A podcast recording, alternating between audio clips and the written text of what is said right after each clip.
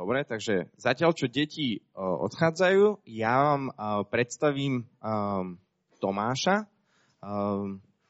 Tomáš je mimochodom tiež lekár, takže asi ocenil modlitby od Nikolaja, ale Tomáš nám bude hovoriť, Tomáš je fyzický lekár, ale bude nám hovoriť o duchovnom lekárovi, o Ježišovi, ktorý nás uzdravuje. Takže Tomáš Henžel je kazateľom Cirkvi Bratskej v Paradoxe v Bratislave, ale taktiež nám pomáha tuto v Trnave trochu aj s kázaním, aj s takým vedením, teda so staršovstvom.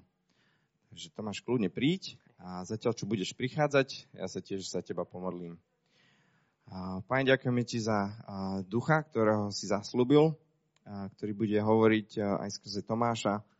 Aj my, čo budeme počúvať, potrebujeme tvojho ducha, aby sme to vedeli príjmať, tak ťa prosím, aby tvoj, aby tvoj duch nás naplnil. Amen. Amen. Veľmi rád som s vami. Um, ospravedlňujem sa, mám taký rokovejší hlas a ja, ale a chcem dneska s vami spolu byť v knihe skutkov. A, takže keď máte Bibliu, tak strašne by to pomohlo, keby ste ju mali pred sebou otvorenú. Kniha skutky je, je príbehom o nezastaviteľnom Bohu. Je to príbeh o nezastaviteľnom Božom pláne.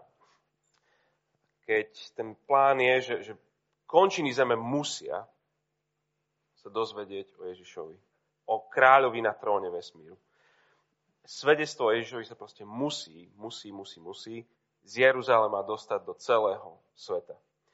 A je to neodvratné, je to nevyhnutné, lebo je to Boží plán. A budeme sledovať dôležitú časť tohto príbehu, ktorá je zachytená Lukášom. A v druhej časti jeho veľkej knihy Lukáš a skutky je jedna kniha, ale má dve časti. A neviem, kto dal presne názov tej druhej časti, že kniha Skutky apoštolov. Neviem, či to aj presne pasuje. Lukáš to nebol. Ale budeme čítať z druhej kapitoly a prvých 13 veršov. Ak máte tieto zborové hnedé Biblie, tak to je strána 125 v Novom zákone. Čítam od prvého verša. Keď nadišiel deň Turíc, všetci boli spolu na tom istom mieste. Tu sa odrazu strhol z neba hukot, ako keď sa ženie prudký vietor a naplnil celý dom, v ktorom sedeli. Ukázali sa im akoby ohnivé jazyky rozdelené tak, že na každom z nich spočinul jeden. Všetkých naplnil Duch Svetý a začali hovoriť inými jazykmi, ako im duch dával hovoriť. V Jeruzaleme sa práve zdržiavali Židia, zbožní ľudia zo všetkých národov pod nebom.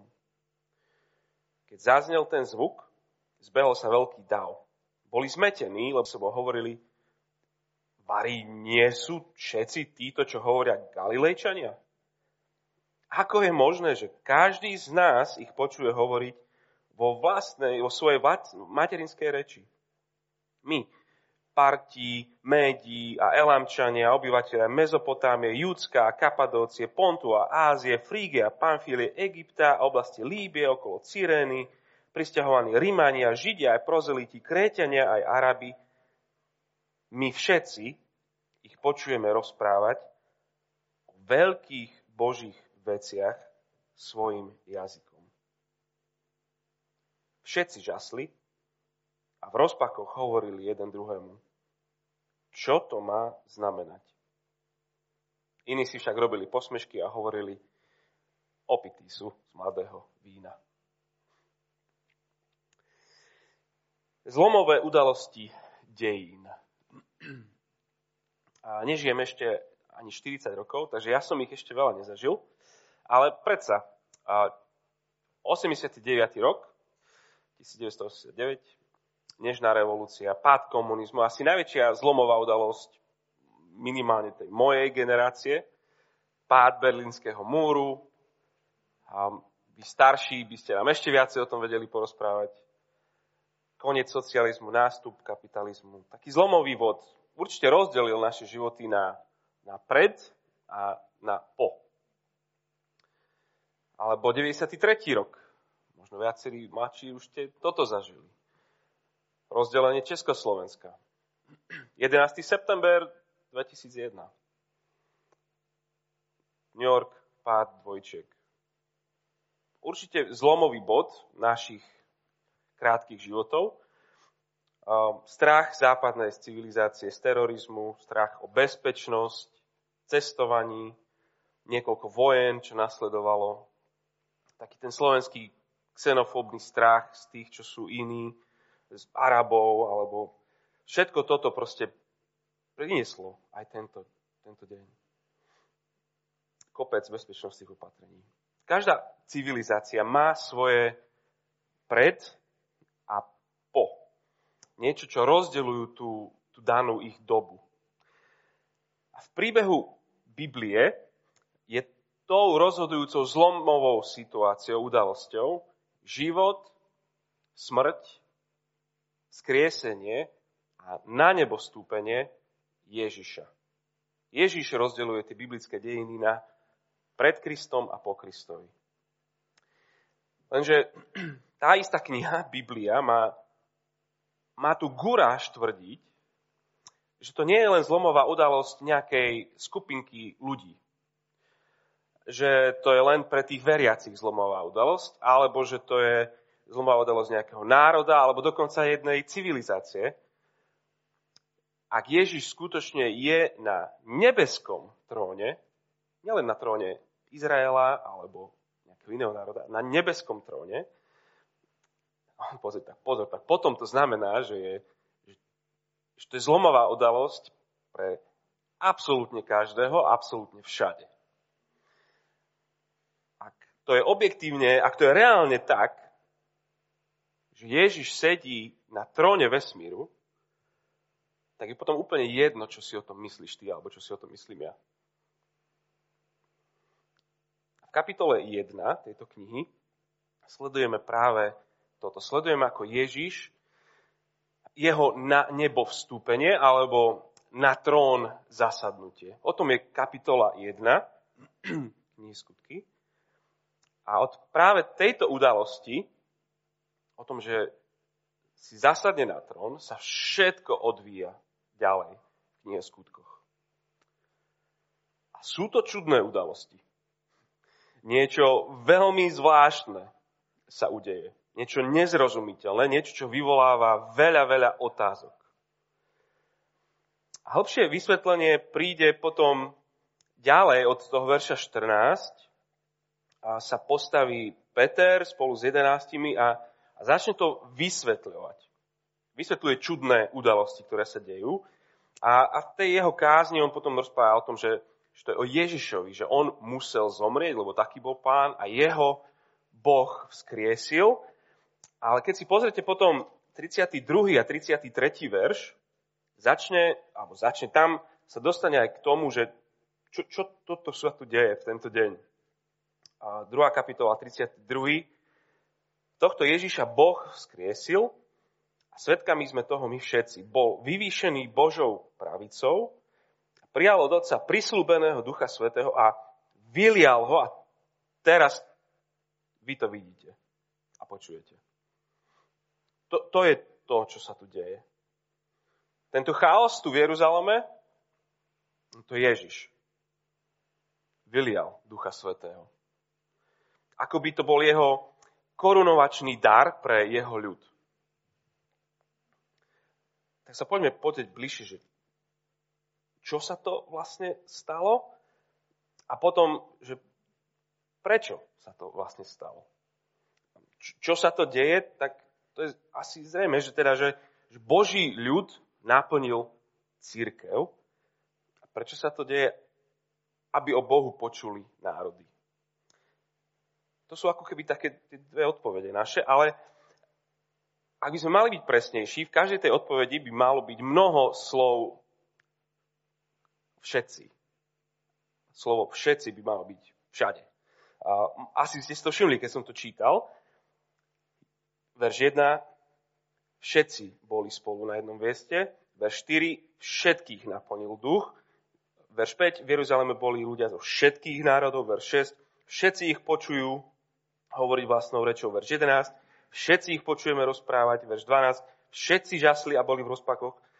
Takže čo sa deje v Jeruzaleme? Duch Svetý zmocnil všetkých veriacich hovoriť. A prečo sa to deje? Aby všetci počuli a uverili.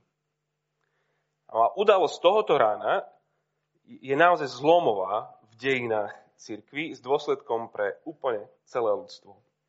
A toto je ako keby posledná veľká zlomová udalosť v Božom príbehu. Od, od tejto sa v tých bojích, Božích dejinách až po nás dnes nič neudialo. Nič. A toto sa udeje tu, tento zoslanie ducha. A druhá veľká vec, najbližšia veľká vec, je už len druhý príchod Ježiša. Čiže toto je ako keby časovo posledná vec, zlomová, toto je tá doba, v ktorej, v ktorej žijeme.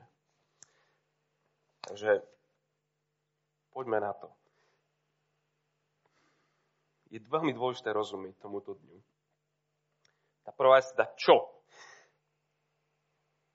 Čo to znamená? To je to, že celá círka je duchom zmocnená hovoriť. Pripomeňme si posledné Ježišové slova, v 1. kapitole 8. verši Ježiš hovorí, teraz však na vás, hovorí učeníkom, zostupí Svetý Duch, vy dostanete jeho moc a budete mi svetkami v Jeruzaleme, v celom Judsku i Samárii, až po kraj zeme. No a tak čakajú. Čakajú na naplnenie tohto, čo Ježiš slúbi. A 10 dní sú spolu, je ich 120, veľa sa modlia, potom nadišiel deň Turíc. Všetci boli spolu na tom istom mieste a odrazu sa strhol z hukot z neba, ako keď sa ženie prudký vietor a naplnil celý dom, v ktorom sedeli. Ukázali sa im akoby ohnivé jazyky rozdelené, takže na každom spočinul jeden. Všetkých naplnil Duch Svetý a začali hovoriť inými jazykmi, ako im Duch dával hovoriť. Všetci sú spolu, všetkých naplní Duch a niečo počujú. A znie to ako, hovoria, ako, ako hukot vetra to znie. Niečo počujú, niečo vidia. Je to ako plamienky ohňa. Niečo počujú, niečo vidia a niečo hovoria rôznymi jazykmi zrazu. Čo to má znamenať? Lisohlavky. Prehnali to s Burčiakom. Ja by som bol asi kamoš s tými z 13. verša. Tam hovoria, že iní si však robili posmešky a hovorili, opití sú z mladého vína. To je, to reálne si to mysleli. Že to, to, to, čo to, to je... Prehnali to no, s Burčiakom príliš skoro ráno. No nie je zase až také čudné toto všetko, čo sa deje, ak ste, ak ste niekedy čítali starú zmluvu. A, práve zámer Lukáša, alebo jeden z jeho hlavných zámerov je ukazovať non-stop, že to, čo sa deje, je vždycky náplňaním toho nezastaviteľného Božieho plánu. Oheň, hukot, vietor, to sú fenomény, ktoré sprevádzajú v starej zmluve prítomnosť Boha na nejakom konkrétnom mieste. A Napríklad, keď na vrch Sinaj, keď vyšiel ten ľud z Egypta a prišli k tomu vrchu, čo sa deje? Presne toto. Húkot, vietor, oheň. A, alebo keď hospodín nezostúpi na ten vrch, ale keď zostúpil do svojho chrámu, ktorý postavil Šalamún. Toto isté sa tam deje.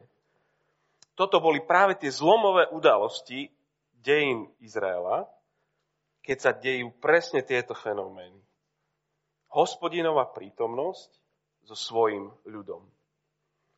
Takže oheň, hluk a vietor, hospodin prišiel. Prišiel do svojho nového chrámu. Zostúpil na svoju církev. A prekvapením je, že to spravil, ale tiež prekvapením je, že to spravil osobne, s každým zvlášť. Vo verši 3 čítame, že na každom z nich spočinul jeden. Jeden autor preto hovorí o tom texte, že to je, to je demokratizácia ducha. A už nielen pomazaný izraelský král, už nielen pomazaný izraelský prorok, alebo kňaz je plný Božieho ducha. A odteraz všetci, každý jeden, celá církev. A inak vôbec nie je prekvapením ani to, že, že príchod Ducha Svetého sa prejaví ohlasovaním. Lukáš neustále spája ducha a ohlasovanie.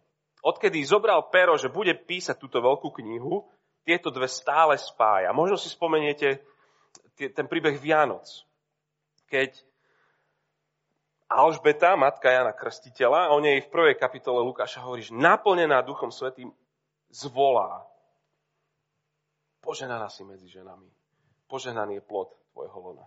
A jej manžel Zachariáš, Lukáš o ňom hovorí, naplnený Duchom Svetým, prorokuje poženaný Pán Boh a tak ďalej. Tie dve idú stále spolu. Od začiatku, ako Lukáš hovorí, všade, kde je duch, tak ohlasuje sa Ježiš.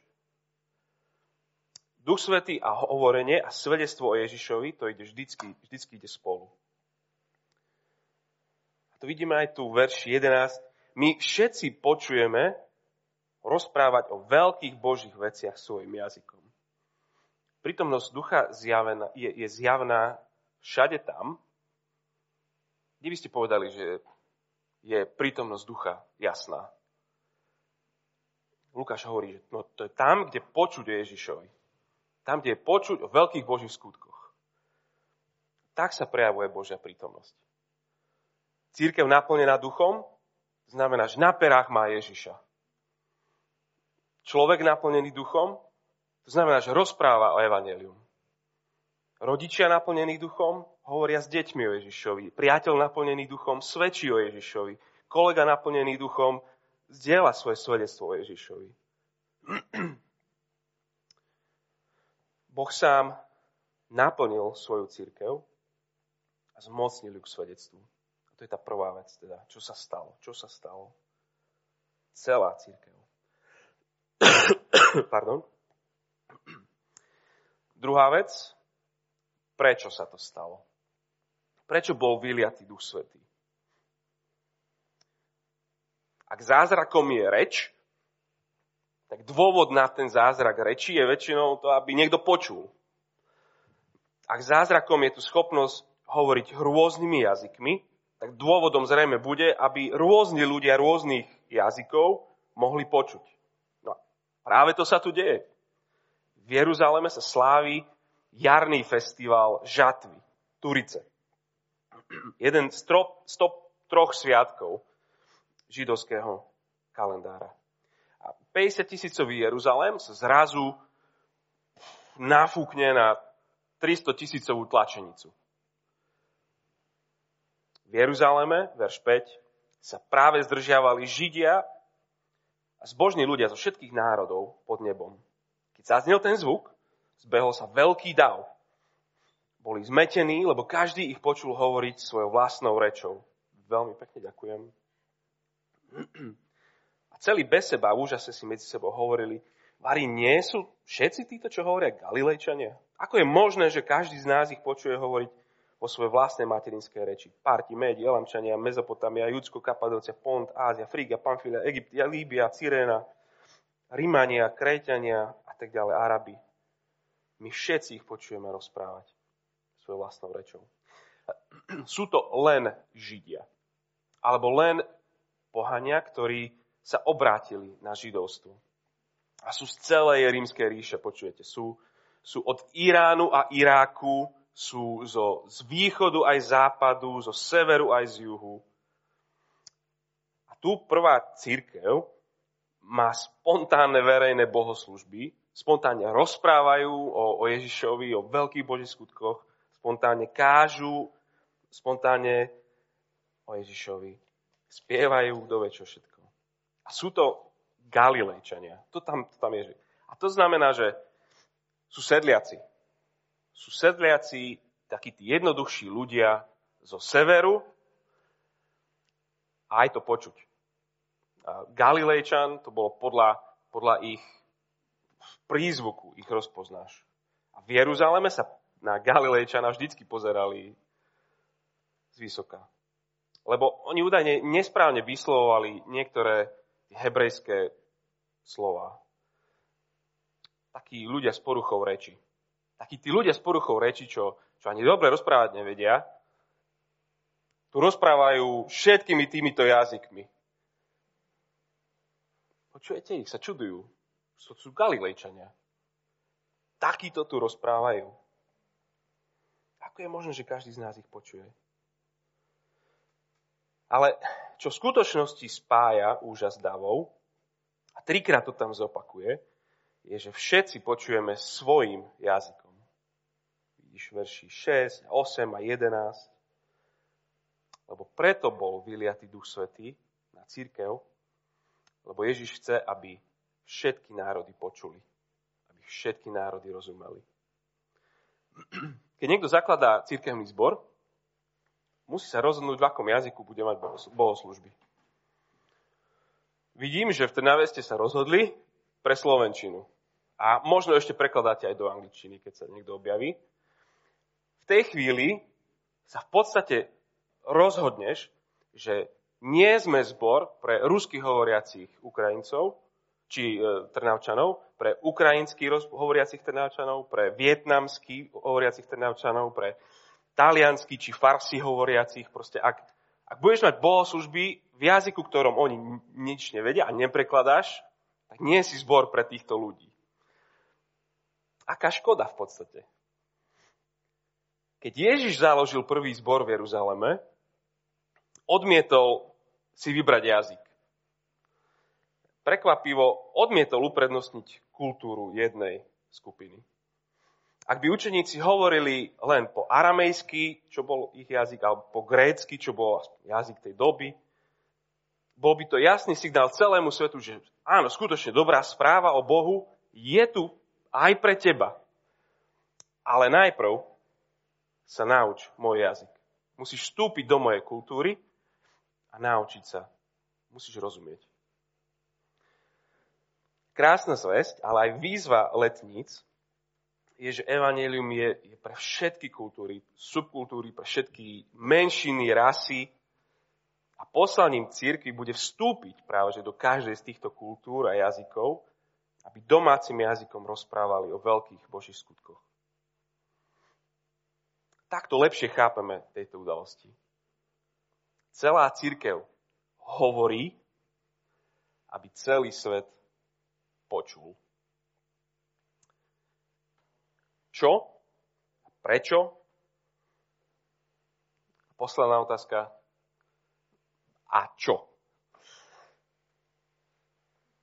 Celý text je plný týchto otázok. Verž 8. Ako je to možné? Títo sedliaci z Galilei tu v našich jazykoch rozprávajú. V 12. verši sa pýtajú ľudia jeden druhé, čo to, čo to má znamenať?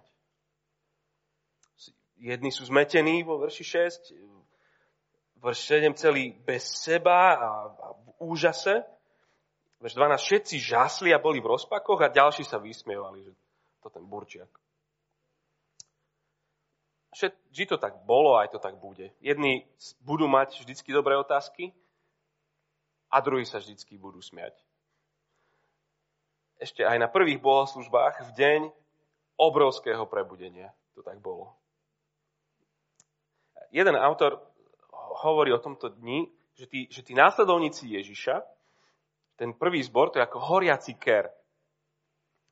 A ten dáv je ako Mojžiš, ktorý sa v rozpakoch ide pozrieť. Ide bližšie.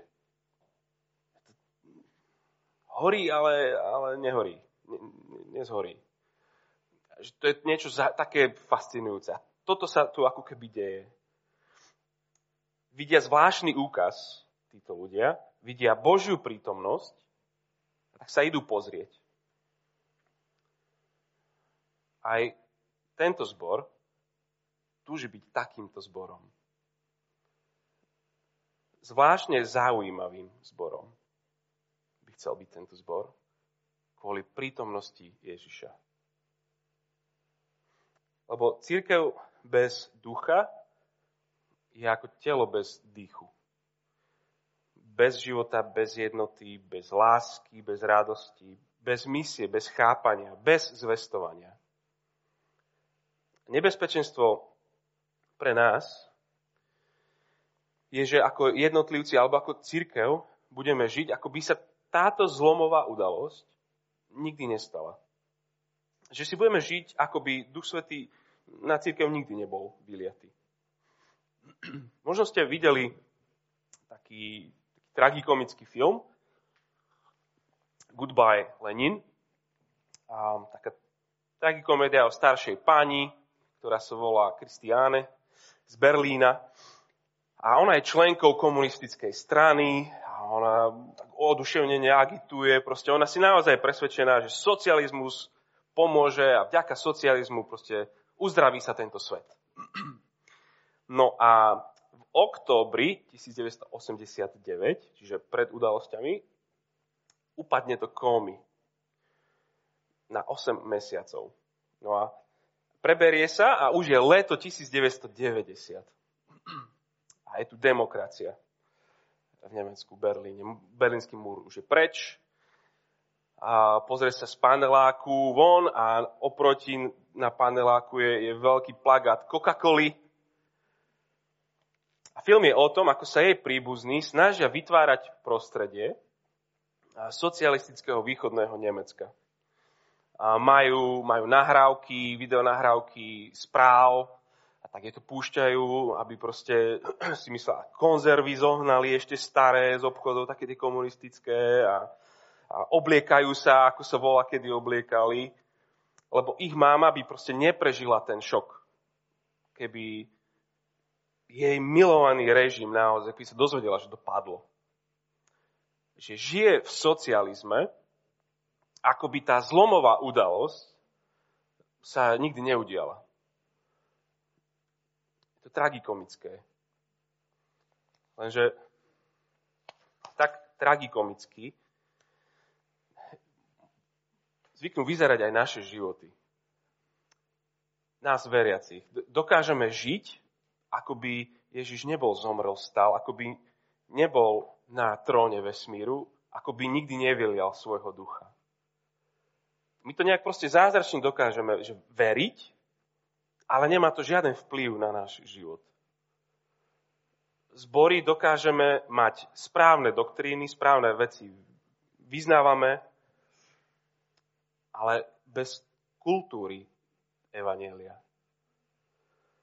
Hm, taká misia bez odvahy, všetko opatrne spravíme, všetko na istotu budeme hrať, nikoho neuraziť, nech si nikto náhodou aj o nás nemyslí, že sme to prehnali s tým vínkom, a v tomto zbore je Duch Svetý prítomný vo svojej moci.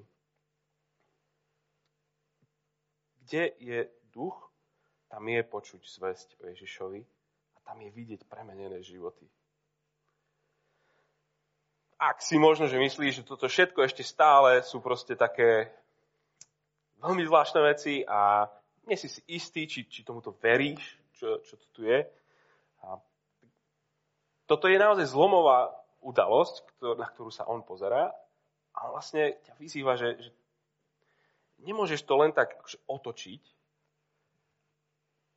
Musíš sa s tým nejak popasovať. S tým Ježišom, s tým, či naozaj vstal z mŕtvych, či naozaj vládne, či naozaj poslal svojho ducha. Ak si si není istý a stále nad tým rozmýšľaš, tak aj dnes po, po skončení schmatni niekoho, kto sa ti zdá, že tomu rozumie a, a Povedz mu, že proste chcem s tebou toto si čítať. Chcem, chcem tomuto viacej rozumieť. Ale pre, pre tých z nás, ktorí hovoríme, že vyznávame, že toto je pravda, pre církev v Trnave,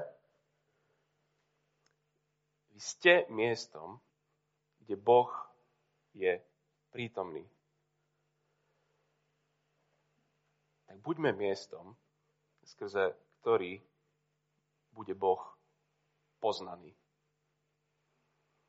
Miestom, kde sa zjavuje to, kto je, kto aký je Ježiš, ale miestom, skrze ktorý sa zjavuje, kto je a aký je Ježiš. Budem sa modliť.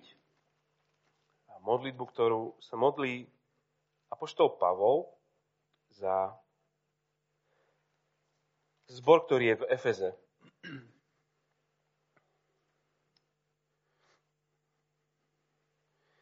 V podstate sa za nich modlí Turice, alebo tieto letnice. Modlí sa za nich to, aby, aby naozaj Boh naplnil ich zbor. 3. kapitoly. Pavel, preto zohýnam kolena pred Otcom, od ktorého má meno každý rod na zemi i na nebi, aby vás podľa bohatstva svojej slávy posilnil mocou skrze svojho ducha na vnútornom človeku, a aby Kristus skrze vieru prebýval vo vašich srdciach, aby ste tak zakorenení a upevnení v láske mohli so všetkými svetými pochopiť, aká je to šírka, dĺžka, výška a hĺbka a poznať Kristovú lásku, ktorá prevyšuje poznanie a tak, aby ste sa dali naplniť celou Božou plnosťou. Amen.